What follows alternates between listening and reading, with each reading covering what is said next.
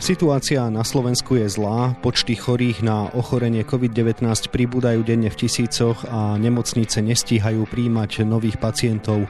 Do platnosti vstúpil zákaz vychádzania, postupný reštart športových súťaží a podujatí dnes vôbec nie je téma. Viac budeme hovoriť v dnešnom podcaste Denika Šport a športovej časti Aktualit Šport.sk. Príjemné počúvanie vám želá Vladimír Pančík. Bežní ľudia môžu športovať iba individuálne, všetky amatérske kolektívne súťaže sú pozastavené. Ani sprístené opatrenia však nevystavili stopku profesionálnym ligám a tak môžeme v týchto dňoch aspoň pri televíznych obrazovkách sledovať trebárs hokej.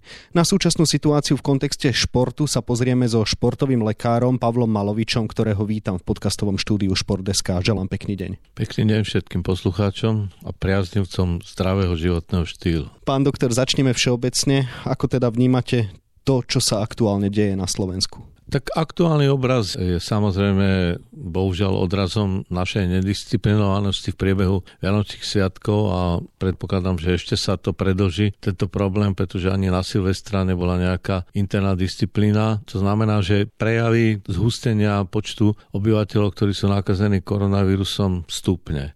Jedinou šancou je pro futuro určite začať skutočne myslieť na to, že prevencia je lepšia ako liečba a chodiť po vonku je lepšie ako ležať v nemocnici. Sú súčasné opatrenia dostatočné alebo bude podľa vás musieť vláda sprísňovať, ak sa chceme z toho rýchlo dostať? No asi nejaké percento sprísnenia nastane, i keď si to neviem celkom dobre predstaviť, ak má normálne fungovať ekonomika a zdravotníctvo, aby to bolo príliš reštriktívne, ale tie pravidlá, ktoré sú nastavené povedzme dnes už v tom Nitrianskom kraji, tak si myslím, že sú správne a pokiaľ máme na Slovensku ohniska takéhoto typu, ako je teraz v Nitre, si myslím, že jednoznačne treba podporiť tento druh lockdownu, ktorý indikuje minister zdravotníctva. Poďme k športu. Profesionálne ligy sa teda nepozastavili. Vy ako lekár to nevnímate predsa len ako bezpečnostné riziko, hoci ste fanúšik športu? Som síce fanúšik športu, ale bezpečnostné riziko je príliš vysoké na to, aby tie súťaže mohli začať fungovať v tom normálnom režime. Aj tak sa divím, že to ešte ide, napríklad v hokeji, pretože si myslím, že tam je riziko nielen priamej nákazy z človeka na človeka, ale vieme, že treba vírus pretrváva na kove viac ako 3 dní na plast toch okolo dvoch dní. To znamená, že stačí, keď ten človek si kýchol do ruky, bol nakazený covidom a chytil sa tej kľúčky a o nejaký deň, dva ide iný človek, ktorý je práve ten športovcom, ktorý by mal byť akože negatívny a beznákazový, chytí sa toho a pri nejakej príležitosti sa treba schytiť oči alebo nos si chytí, chce si ho utrieť a preniesie si ten vírus z tej kľúčky na dverách no svoje tváre a tým pádom sa stáva opäť infekčným a ešte o tom nevie, minimálne 10 dní, pretože je relatívne zdravý a roznesie to po celom kolektíve. Takže ja len apelujem aj na tieto veci, že treba byť absolútne disciplinovaný a hlavne využívať všetky formy dezinfekcie, aké existujú. Nie je to na smiech, hoci občas to tak vyzerá, keď všetko sprejujeme tými dezinfekčnými roztokmi a utierami vlhkými obrúskami s dezinfekčnou látkou, ale je to nevyhnutné. Profesionálne športové kolektívy sa musia raz za týždeň testovať na výskyt COVID-19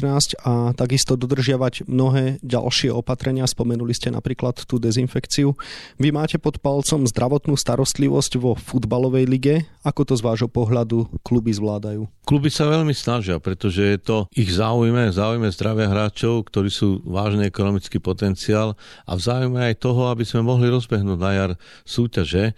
Takže si myslím, že tie kluby to majú zvládnuté a pokiaľ existuje čo len minimálne riziko. Stačí sledovať prvú ligu, kluby nevychádzajú do zahraničia, pokiaľ nemusia, respektíve nemajú uzavretý kontrakt a zostávajú radšej doma trénovať v tých bublinových podmienkach, ktoré im naozaj teda sú umožnené. A myslím si, že to je správna cesta, lebo dneska vidíte, treba Slavia Praha zrušila sústredenie v Portugalsku, iné kluby zrušili sústredenia v iných exotických častiach, či už Európy alebo Strednej Ázie. To je správne, aby som teda byť na mieste manažerov alebo trénerov klubov zostal na Slovensku a urobil si čo možno najväčšiu bublinu v tej izolácii, aby som neohrozil jednak životy hráčov, zdravie ich rodinných príslušníkov. Kedy by sa podľa vás situácia mohla zlepšiť na toľko, že by sme mohli začať uvažovať nad rozbehnutím amatérských súťaží? Napríklad vo futbale by mali štartovať v marci, aby sa vôbec stihlo sezónu riadne ukončiť. Pokiaľ budeme dodržiavať všetky pravidlá dezinfekcie alebo respektíve toho lockdownu a pridáme k tomu aktívnu prevenciu pomocou rozličných výživových doplnkov na imunitu, tak si myslím, že napriek tomu, že február, marec sú krizové mesiace, kedy dochádza v tej perióde k zníženiu obrany schopnosti organizmu,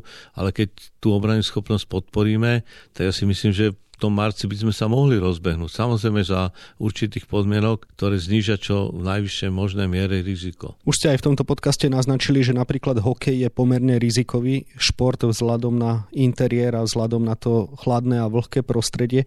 Tak ktoré amatérske kolektívne športy by sa mohli uvoľniť ako prvé? Sú to práve tie exteriérové, kde je menší počet ľudí? Určite exteriérové športy. To je jednoznačne dokázané všetkými sledovaniami, ktoré prebiehali celý minulý rok a dokázali, že športy v exteriéri sú menej rizikové. Samozrejme, musíme teda vziať do úvahy, čo sa odohráva v interiéri. Pokiaľ je menší počet športovcov, povedzme napríklad ako to má byť v obchode na určité množstvo metrov štvorcových jeden človek, pokiaľ sa to dodrží treba vo fitness centre alebo indorových športov ako je squash alebo iné druhy športu, ktoré sa môžu odohrávať v halách, tak sa to dá. Tam nevidím nejaké extrémne riziko. Ale samozrejme, z hľadiska vlastnej bezpečnosti by som si nastavil režim tak, že by som naozaj raz za týždeň išiel na testovanie. Okrem amatérských súťaží máme zastavené aj mládežnícke ligy, či už žiacké alebo dorastenecké. Aký dosah to môže mať podľa vás práve na generáciu dnešných detí? No má to vážny dosah, to už pozorujeme teraz, že deti, ktoré nemajú šancu k pohybovým aktivitám, či už kolektíve, ako boli zvyknuté, alebo individuálne, lebo z rozličných iných príčin musia byť buď v karanténe alebo v bubline, tak e, pozorujeme nárast priemernej hmotnosti detí od 6 do 15 rokov plus 2 kg, 2 až 3 kg, čo znamená, že pokiaľ budeme pokračovať, tak vychováme generáciu obeznejších detí, ktoré navyše prejavujú sklony k menšej aktivite, pretože všetko zažívajú prakticky z pohodľa domova a tým spôsobom degeneruje také energetické zásobníky, kedy bolo detsko zvedavé, kedy chcelo ísť von, kedy sa chcelo stretnúť s niekým. A tam treba veľmi intenzívne hľadať nejakú zlatú strednú cestu, ktorá by umožnila nielen byť doma, ale chodiť von a aj keď za určitých prísnych opatrení, ale predsa len správne tomu rozumiem, že tak, ako sa napríklad e, napriek zložitej pandemickej situácii uvažuje nad otvorením škôl,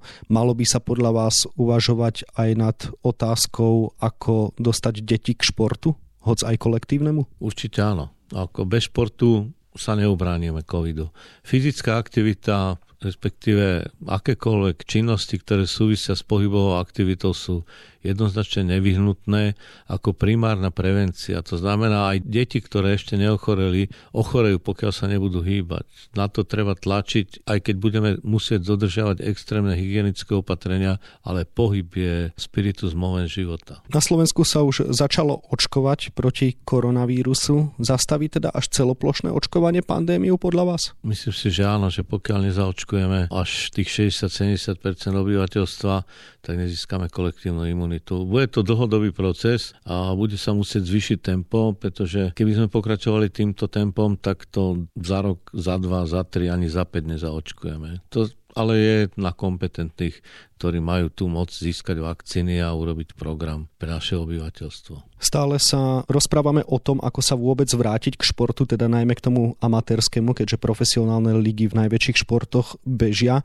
ale tie plynú bez fanúšikov. Čiže vidíte to tak, že práve očkovanie by mohlo otvoriť dvere priaznivcom na tribúny? Myslím si, že áno, že pokiaľ teda budú tí ľudia zaočkovaní, samozrejme nie je to možné hneď po prvej dávke vakcíny, treba počkať na tú druhú dávku vakcíny a potom ešte ešte nejaký týždeň, dva, až vtedy môžeme istou 90% pravdepodobnosťou povedať, že ten človek neroznesie nejaký vírus, pokiaľ ho teda v sebe mal a že bude imunný voči nákaze svojej osoby. To znamená, že si myslím, že po tých očkovaniach by sa mohli znova naplňať postupne štadióny až iné športoviska aj pre divákov, nielen pre športovcov. Toto bude otázka týkajúca sa aj slobôd a etiky, ale zaujíma ma váš pohľad ako lekára. Myslíte si, že by očkovanie vôbec mala byť podmienka pre návrat ľudí? Inak povedané, kto sa nezaočkuje, nech na športové podujatia zabudne? To si nemyslím, pretože nie je ešte doposiaľ jednoznačne preukázaný efekt očkovania na nejakú dlhšiu dobu. A ja si myslím, že stále sme v tej experimentálnej časti a budeme môcť tvrdiť, že len s očkovacím preukazom navštevovať športoviska, prípadne športovať až vtedy, keď sa preukáže, že bez toho očkovania nie je možné existovať. Ale viete, ako to je, že gro populácie sa nedá zaočkovať ani proti chrípke a ešte vyššie percento zvažuje, že či zaočkovať deti proti veľmi závažným ochoreniam a to očkovanie je tu 100 rokov, povedzme. To znamená, že pokiaľ sa nevyhrá boj aj v rámci toho informačného poľa a nepreukážu sa definitívne a jednoznačne vedecké dôkazy o tom, že tie pochybnosti o účinnosti by mali vymiznúť a že pochybnosti aj o vedľajších účinkoch by mali byť relevantne preukázané, dokázané a predostreté ľuďom aj s tým jednoduchším vnímaním, aby pochopili, že je to jediná cesta. Pokiaľ všetky tieto atributy nebudú splnené, tak nemáme šancu to nejak veľmi usporiadať Jedna spoločnosť povie, že bez očkovania nie je možné urobiť návštevu športoviska alebo športovať, druhá zase bude proti tomu, každá bude mať svoje dôkazy. To je ako doping a antidoping. Hej? A tak treba jednoznačne zaujať tú líniu, ktorá je pravá a zatiaľ ešte stále len dúfame, ale nevieme. Znamená, že ja si myslím, že tento rok ešte sa budeme potácať troška medzi tým, že či povoliť vstup na športoviska alebo vôbec športovať len tým zaočkovaným, alebo aj tým, ktorí dodržiavajú všetky preventívne opatrenia a neochorejú. Je to veľmi ťažká otázka a ešte ťažšia je na to odpoveď. Tak poďme od tejto témy ďalej a skúsme sa pozrieť na vrcholné podujatia, ktoré by nás tento rok mali čakať. Konkrétne sú to preložené olympijské hry, ale treba aj majstrovstva Európy vo futbale. Myslíte si, že dnes už môžeme definitívne vylúčiť scenár, že sa tieto podujatia zrušia? Nemôžeme to vylúčiť. Myslím si, že vylúčiť to môžeme najskôr v marci po dvoch až troch mesiacoch očkovacích procedúr, kedy nám bude známe, že aký je efekt toho očkovania aspoň približne u športovcov a budeme môcť povedať áno, to riziko, ktoré hrozilo minulý rok, a ohrozilo teda olympijské hry, aj majstrovstvá Európy vo futbale a ďalšie súťaže, tak je minimálne a môžeme si to dovoliť, aj keď za prísnych hygienických opatrení a epidemiologických opatrení usporiadať obidve takéto súťaže veľkého rozmeru. Každopádne, ak sa to aj podarí, budú to asi smutné podujatia. Bez fanúšikov, bez atmosféry.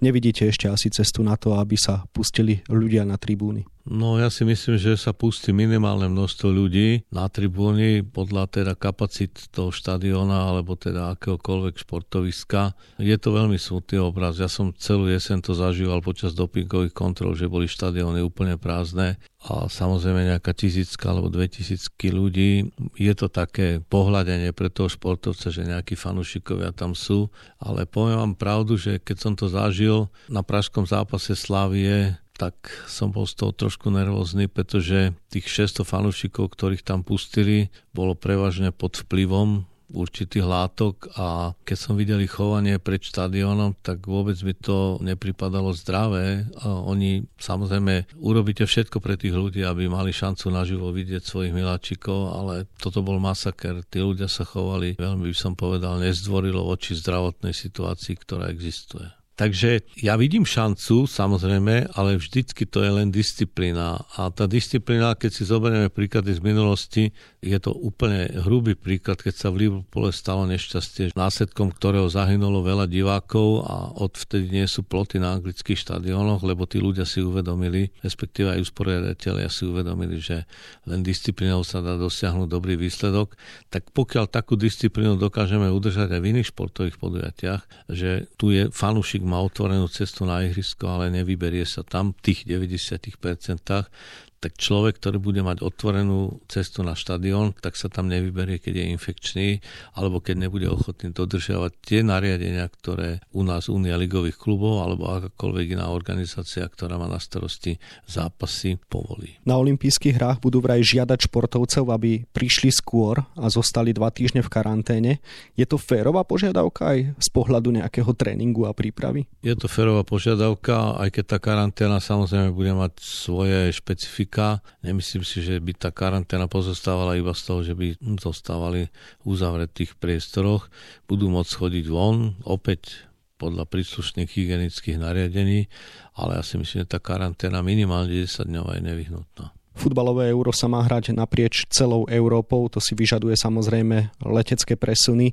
Nie je podľa vás čas túto myšlienku už úplne potlačiť do úzadia a hľadať organizátora, ktorý usporiada šampionát naozaj na čo najmenšom priestore? Je to vysoké riziko, pokiaľ sa usporiada majstrovstvo Európy v pôvodnom mode, ale zase nájsť krajinu jednu jedinú, ktorá by to bolo schopná usporiadať a hovorilo sa, myslím, o Rusku, to nepovažujem za celkom dobré, pretože každá krajina má svoje úskalia a ten pôvodný zámer, ktorý je teda ešte vyšiel Platiny, predostrel a teda presadil, nebol až taký zlý, ale treba ho istým spôsobom modifikovať a myslím si, že pokiaľ teda a ja si myslím, že aj UEFA o tom uvažuje, že nakoniec tie majstrovstvá Európy sa budú odohrávať v takých 4-5 štátoch, ktoré budú mať najlepšiu hygienickú situáciu a najlepšiu schopnosť teda usporiadať takéto podujatie. Povedzme taký model, ako sa predpokladá, že budú majstrovstvá Európy 21, že to bude Maďarsko, Slovinsko, to dva susediace štáty a pri dobrej disciplíne sa to dá usporiadať bez nejakých následkov, tak si myslím, že k takémuto kroku sa prikročí aj čo sa týka usporiadania majstrovstva Európy vo futbale u Ačiek. Čo športový svet naučila táto kríza do budúcna? Inak povedané, čo z toho celého môžu kluby, hráči, tréneri a ďalší aplikovať aj po konci pandémie? Ja si myslím, že všetko zlé na niečo dobré, minimálne v tom, že kluby naučilo a hráčov si myslím, že tiež, že dôležitá je prevencia. Vždy je lepšia prevencia ako liečba. Vždy je lepšie urobiť preventívne opatrenia, ako stráviť mesiac v nemocnici.